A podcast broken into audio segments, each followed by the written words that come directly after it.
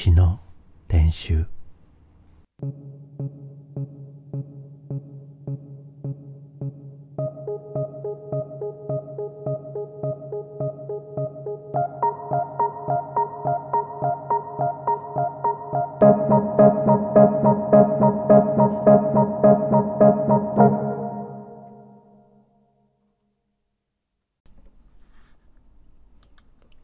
詩の練習。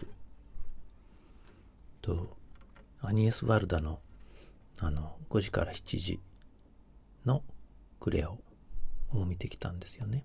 で、えっと、意外とこの、えー、知る知ってる人はみんな見てる名作を私見たことがなくてですね。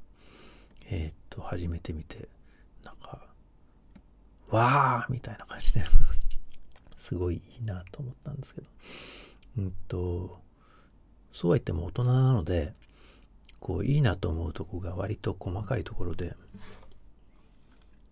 ね、もちろんラストもすごい可愛いんだけどあの途中であの主人公の、えーと、コリーヌ・マルシャンがあのマクレオがえっ、ー、とそのミシェル・ルーランが出てくるんですねピアノで。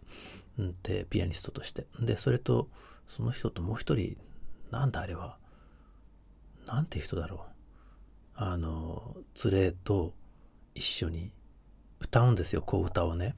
その小歌がすごい良くて私もなんかその小歌に惚れ惚れとしてしまったんです。でそれで、うん、とネットで歌詞を探して、えー、日本語訳をつけちゃったんですね。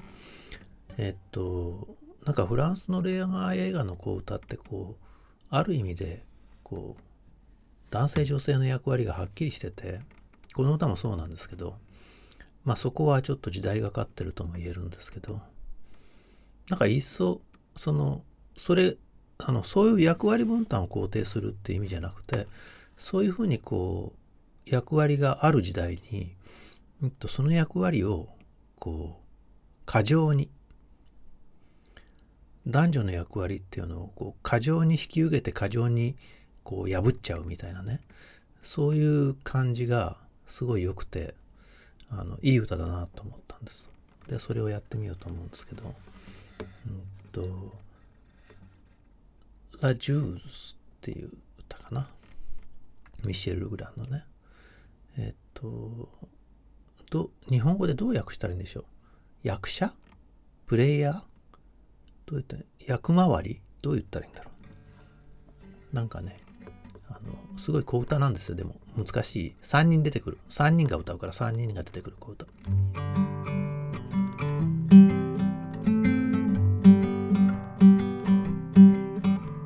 あの人はチェロ、あなたピアノ、私、私、色目ばかり、夢中、夢中、一日中、鳴らすピアノ、白から黒、私、私、腰を振るの、夢中、夢中、一日中、あの人は笛、あなた万丈、私、私、ほら吹きおじさん。